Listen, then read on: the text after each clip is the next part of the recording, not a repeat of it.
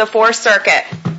Oyez, oyez, oyez. All persons having any manner or form of business before the Honorable the United States Court of Appeals for the Fourth Circuit are admonished to draw nigh and give their attention, for the Court is now sitting. God save the United States and this Honorable Court. Thank you. Good morning. You may be seated. And I see everyone is ready to begin argument in our first case. So, Mr. Suarez. Thank you, Your Honors, and may it please the Court. Eric Suarez for the petitioner, Mr. Marvin Amaya. Under the precedent established by this Court, a motion to reconsider a decision by the Board of Immigration Appeals can be reversed using the abuse of discretion standard if the agency acted arbitrarily, irrationally, or contrary to law. We ask that the Court vacate and reverse the BIA's denial of Mr. Amaya's motion to reconsider. This as it is in direct Uh, tension with this Court's precedent as it relates to persecution, nexus, and relief pursuant to the Convention Against Torture. Mr. Suarez, can I ask you just about the procedural posture? Do you agree the only thing before us on this petition for review is the denial of the motion to reconsider? Yes, Your Honor, but in order for us to get to the denial of the motion to reconsider, we must look at why they denied it. No, I completely understand. And when I read why the BIA denied it, they seem to deny it not on the grounds that it was untimely, not on the ground. They seem to deny it on the grounds that it was wrong, substantively. That's that's how I read them to deny it.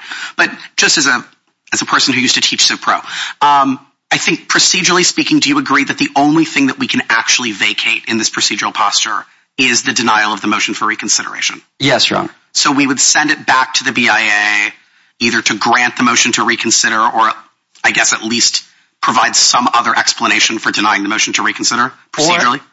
Yes, Your Honor, or provide a reasonable explanation on the basis of the precedent established by this Court. Sure, no, of course. As it relates to those issues. Obviously, we feel that the BIA did not do that. The BIA, as it relates to precedent uh, regarding persecution, did not uh, adhere to it. As it relates to the precedent regarding nexus, did not. No, absolutely. I agree with all of that. I just think, just it clear, in this procedural posture, though, we can't actually direct the BIA to grant relief, right? Because all we're actually reviewing is the denial of motion to reconsider? I agree. I would agree with that, Your Honor. Okay.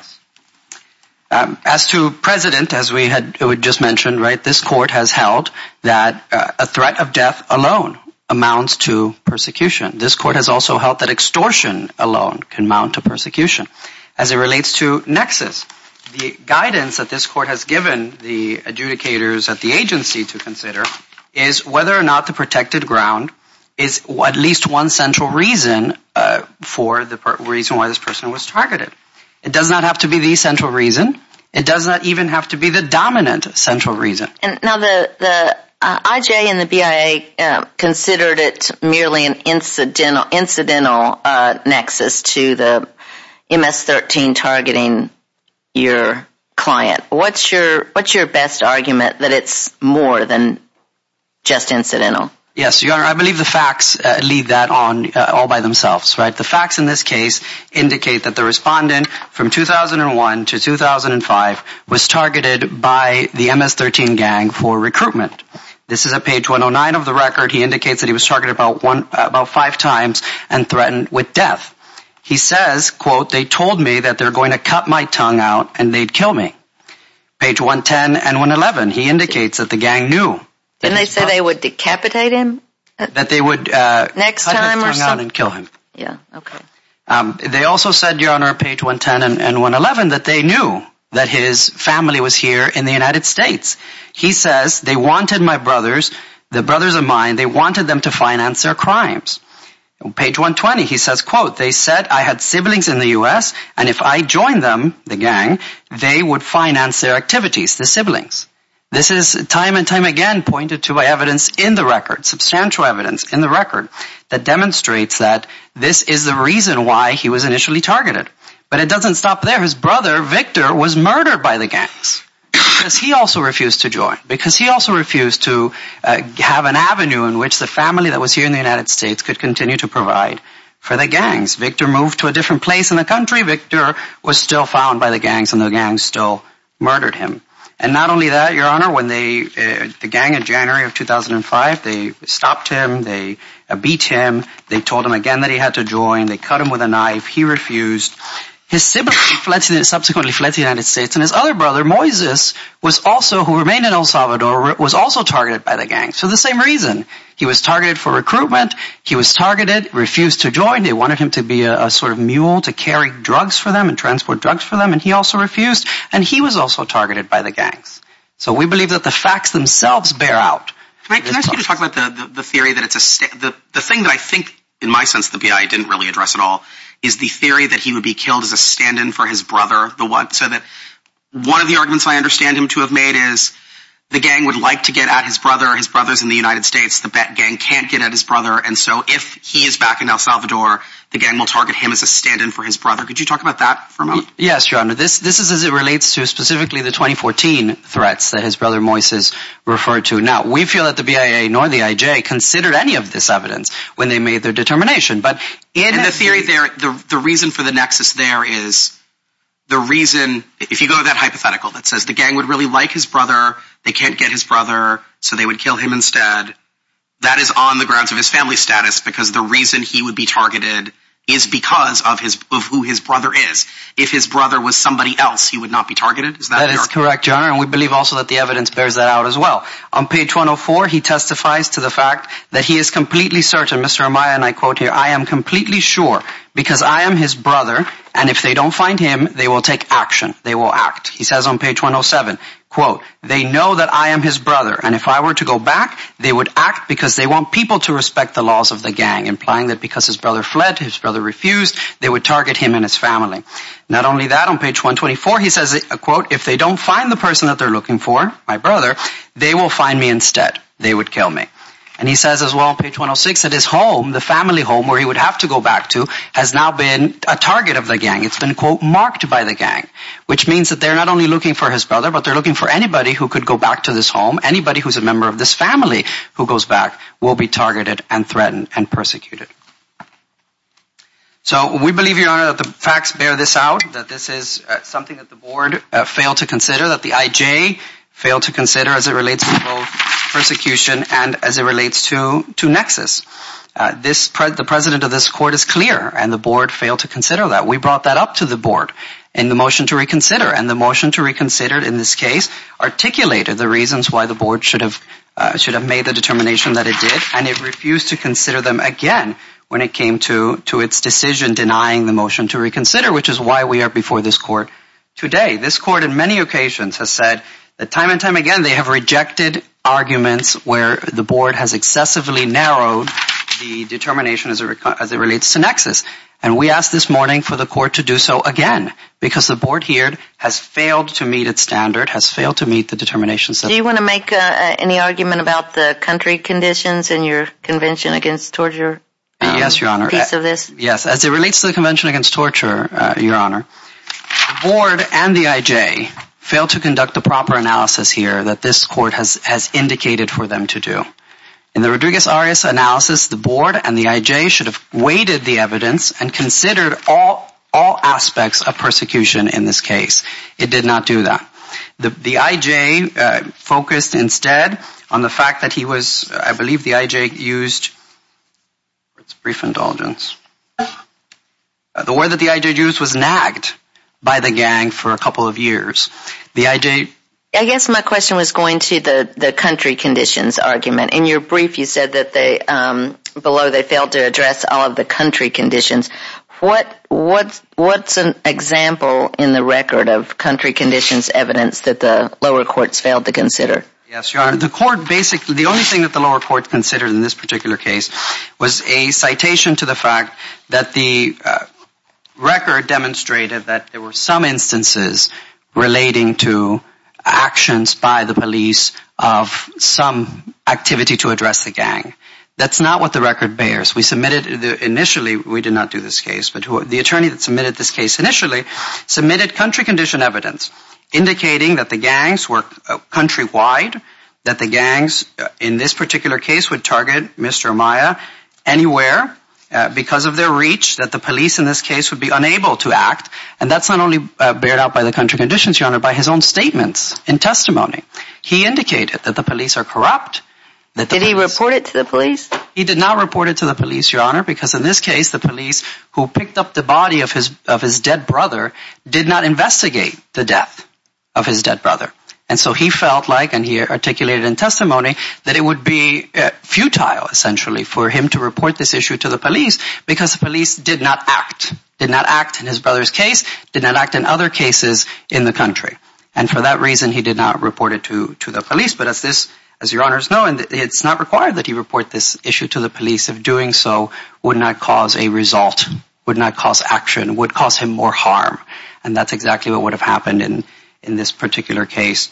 And as it relates to the consideration of the evidence in this in this case, uh, the I.J. will note from the record, the I.J. did not receive the actual evidence in this case until the hearing had already begun. How could the I.J. have considered properly the evidence that was submitted, the articles that were prepared, the affidavit that was submitted in this case, if he received the evidence mid-trial? That would not fly in this courtroom. That would not fly between counsel and I. A law student would not do that if they were preparing for an exam. Why would we allow an immigration judge to do this and to conduct an analysis this way in a hearing that is so meaningful, where he is holding the respondent's life in his or her hands? We should expect more from them at this point. Your Honor, I'll close on, uh, with this Court's own words relating to what we what we expect or should expect from the adjudicators in this particular case or in cases of this of this nature. In the Rodriguez-Arias decision, this Court indicated that when a man's life is on the line, we should, they should know that the arbiters in their case reviewed the record thoroughly, reviewed the record fully, and made the best decision that they could based on the law. That did not happen in this case. And for those reasons, we request that this be vacated and remanded for the Board for consideration under this Court's precedent. All right. Thank you. You have some time in rebuttal. Mr. Coleman?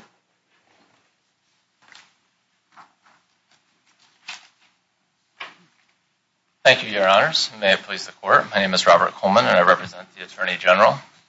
Turning first to the CAT claim that was addressed uh, most recently on the opening argument, there was no claim made below that there was insufficient time for the immigration judge to review the evidence and no ineffective assistance of counsel type argument that was made below.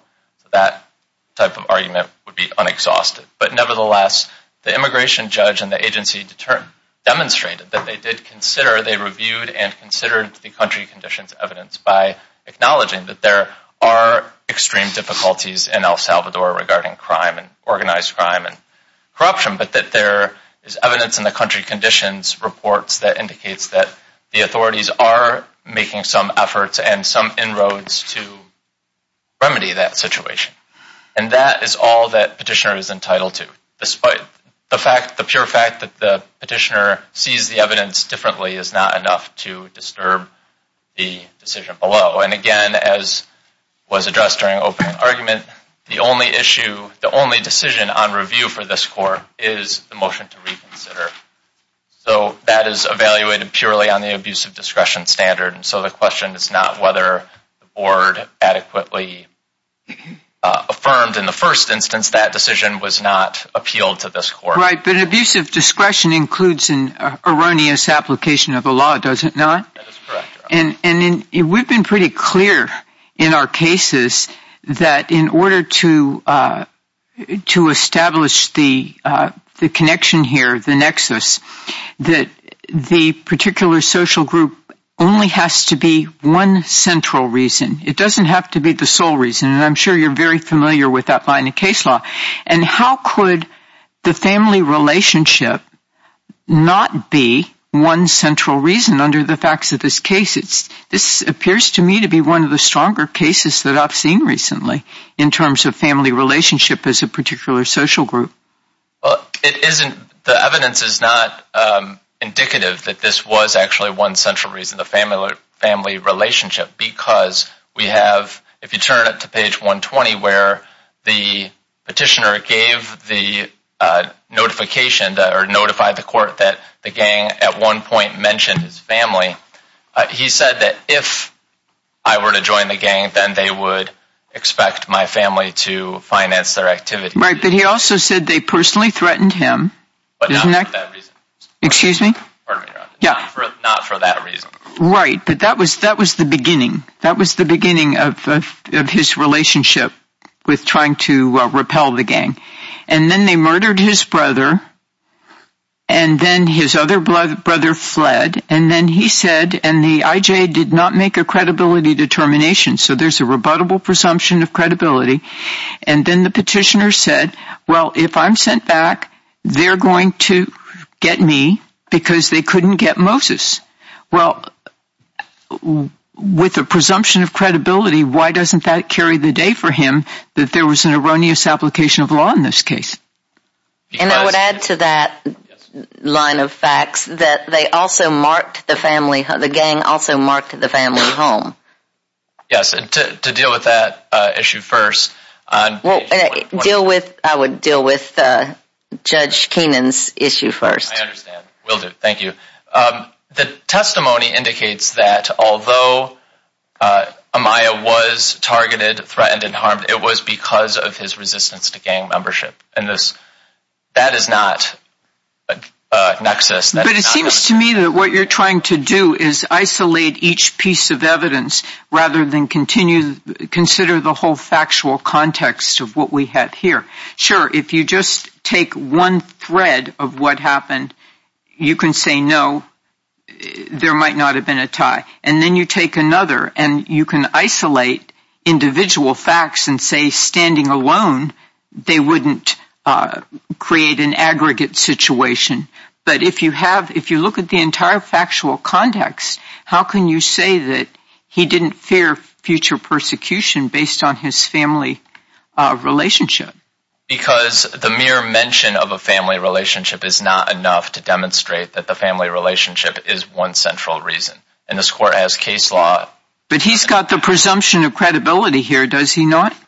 Under the case law? Assuming that he is credible, yes. Assuming that he is credible. Well, he is credible for our purposes of review. He is credible. Yes, but he didn't say he was threatened. He doesn't even claim that he was threatened because of his family relationship. He says that he was targeted, threatened, and harmed because he resisted gang recruitment. He now mentions that the gang did mention his family relationship. But just that mention is not enough. Under Cortez-Mendez, this court affirmed a similar circumstance. There, the facts were even stronger, actually, where a family membership was mentioned in the context of a threat issued to the petitioner.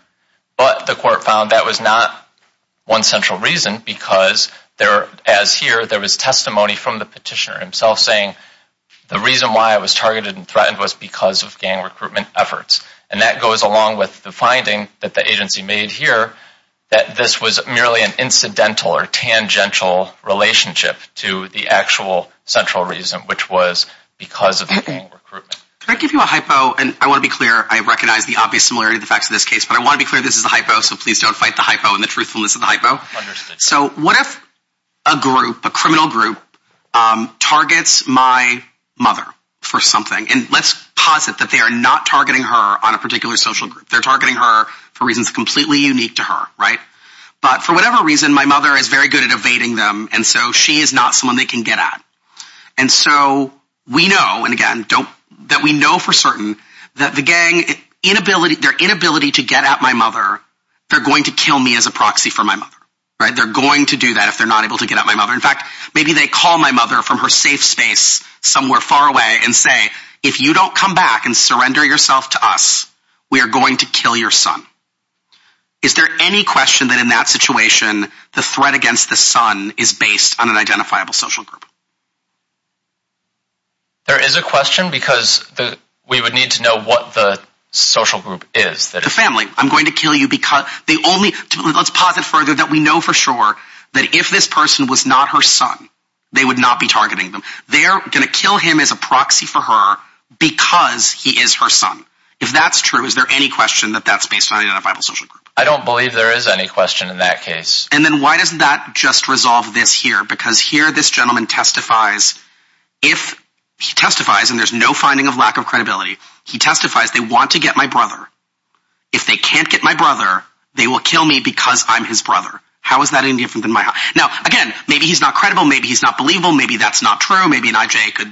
But but here we don't have an adverse credibility finding. So why isn't that just this case? We don't have an adverse credibility finding here, but we do. What we're limited to is his unsupported assertion in his testimony. And as this court indicated in Cortez Mendez, just an unsupported assertion that the family relationship will be the reason why he'll be persecuted isn't enough, particularly in the context of, as we have here, testimony coming from the petitioner himself saying the reason why I was targeted, threatened, and harmed was because I resisted gang. But that strikes me as the fundamental mistake the BIA made, which is that they didn't differentiate past persecution from a risk of future persecution. I agree that a lot of the evidence in this record is consistent with the notion that to the extent this individual suffered past persecution, it wasn't based on an identifiable social group. But under asylum and withholding, past persecution is just evidence of the thing we actually care about, which is future persecution. And I don't see the BIA grappling at all with his testimony that says, I fear something bad will happen to me in the future because of my relationship with my brother. And I believe that's because it's just unsubstantiated. But they don't even say that. They literally don't even mention this possibility. And the statute addresses well-founded fear of persecution. The statute doesn't have to say evidence of persecution or evidence that I will be persecuted. It's a well-founded fear. Correct. But the issue is then, is it well-founded? When you have no evidence and you're left merely with supposition. Right. But the government didn't target his credibility. There's a rebuttable presumption under our case law. I mean, you could have gone after his credibility at the hearing. Yes, but there's still a question as to whether the evidence is sufficient, regardless of credibility. Just because the individual is found credible doesn't mean that they automatically have met their burden of proof.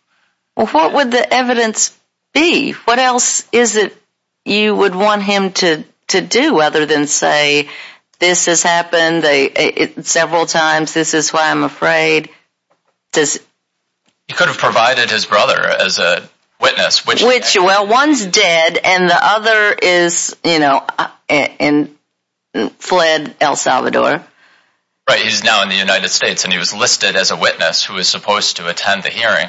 But then he didn't attend and he didn't uh, provide a declaration either in support of his brother's petition.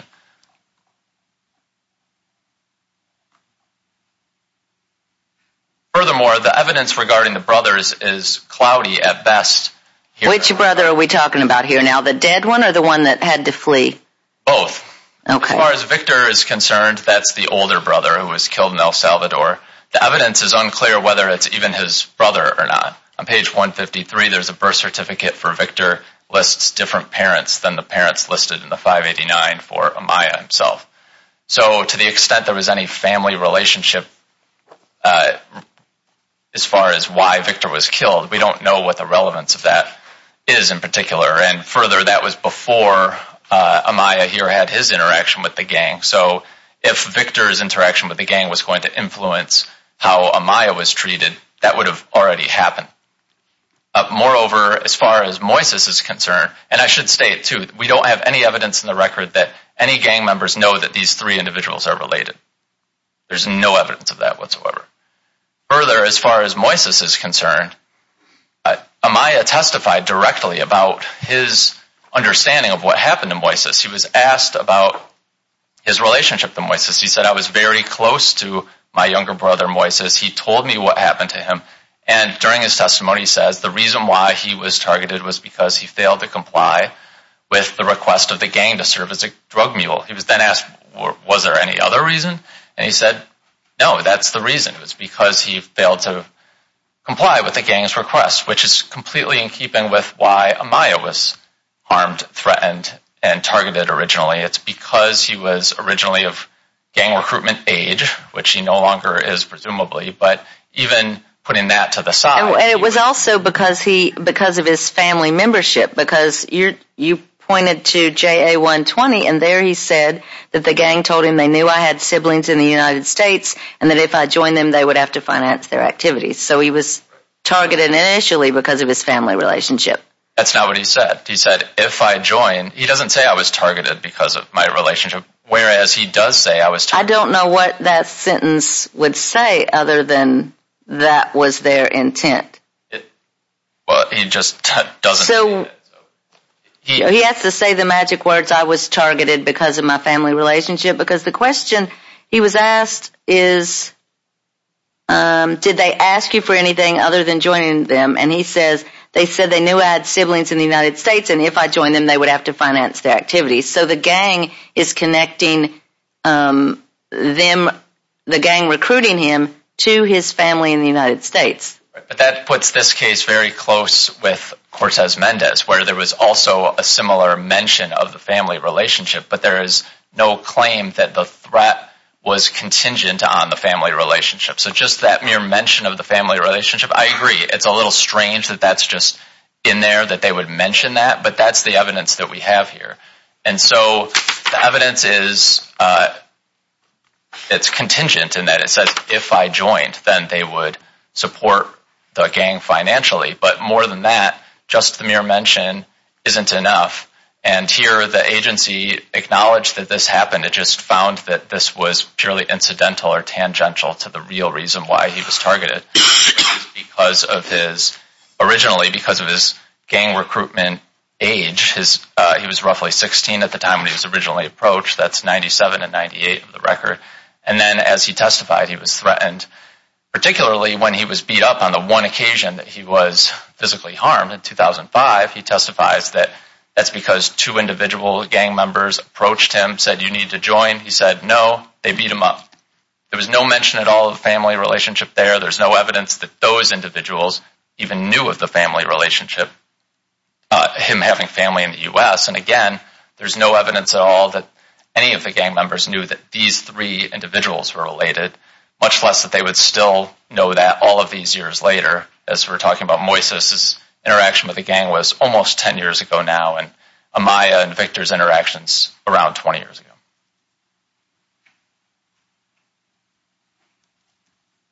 If the court has any further questions, I'd be happy to answer those. All right, thank you. Thank you very much.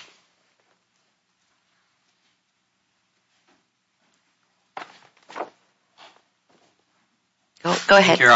Uh, Your Honor, I'll make two brief points. First, uh, as it relates to the opposing counsel's claims that the record is unsubstantiated, the regulations tell us clearly that evidence of testimony that is found to be credible is enough to establish that the facts of the case bear out that the incidents actually happened. They don't have to have a document that demonstrates that the applicant's own testimony alone is enough to establish that. As it relates to Cortez-Mendez, Your Honor, this case could not be Uh, more far apart from Cortez-Mendez. In Cortez-Mendez, there were other family members that were unharmed in this particular case. In Cortez-Mendez, the applicant in that case specifically testified that his rejection of gang membership was the impetus for his harassment. That did not happen here. The record here clearly bears out that he testified from the get-go that the reason why he was targeted is because he had siblings in the United States as it relates to the initial threat, and that he, and the reason why he will be targeted if he returns as it relates to future persecution is because of his brother Moises who was targeted by the gangs. That is the basis for this claim. This is, could not be farther apart from the Cortez-Mendez case that the Department cites. Cortez-Mendez, as I mentioned, did not have any of these specific incidents, and he himself testified to the fact that he was targeted for another reason. But here we have met the standard that this court has laid out time and time and time again. This the basis for why Mr. Amaya was targeted and why he will be targeted in the future is because of his relationship to his family, and that is at least one central reason why. Thank you. Now, Mr. Coleman um, argued that there's no evidence that the gang knew that the that he was related to, Um, I guess, Victor. What's your response to that? He bears that out in the record, right? He says in the record why Victor was targeted too. He was related to to Victor by claiming that he was his brother. That is admitted part of the undisputed facts of the case. The Department may bring out the fact that there were different parents listed on test. This was not an issue on on the record. We don't have an issue of disputing his relationship to Victor. The gangs targeted Victor for the exact same reason why they targeted him, because both of them had siblings in the United States who could finance the gang's activity. That is the reason why they were targeted and not somebody else. That is the reason why Mr. Amaya was targeted and not somebody else, his relationship to his siblings who were in the United States. Thank you. Thank you. All right, uh, we'll come down and greet counsel and go to our next case.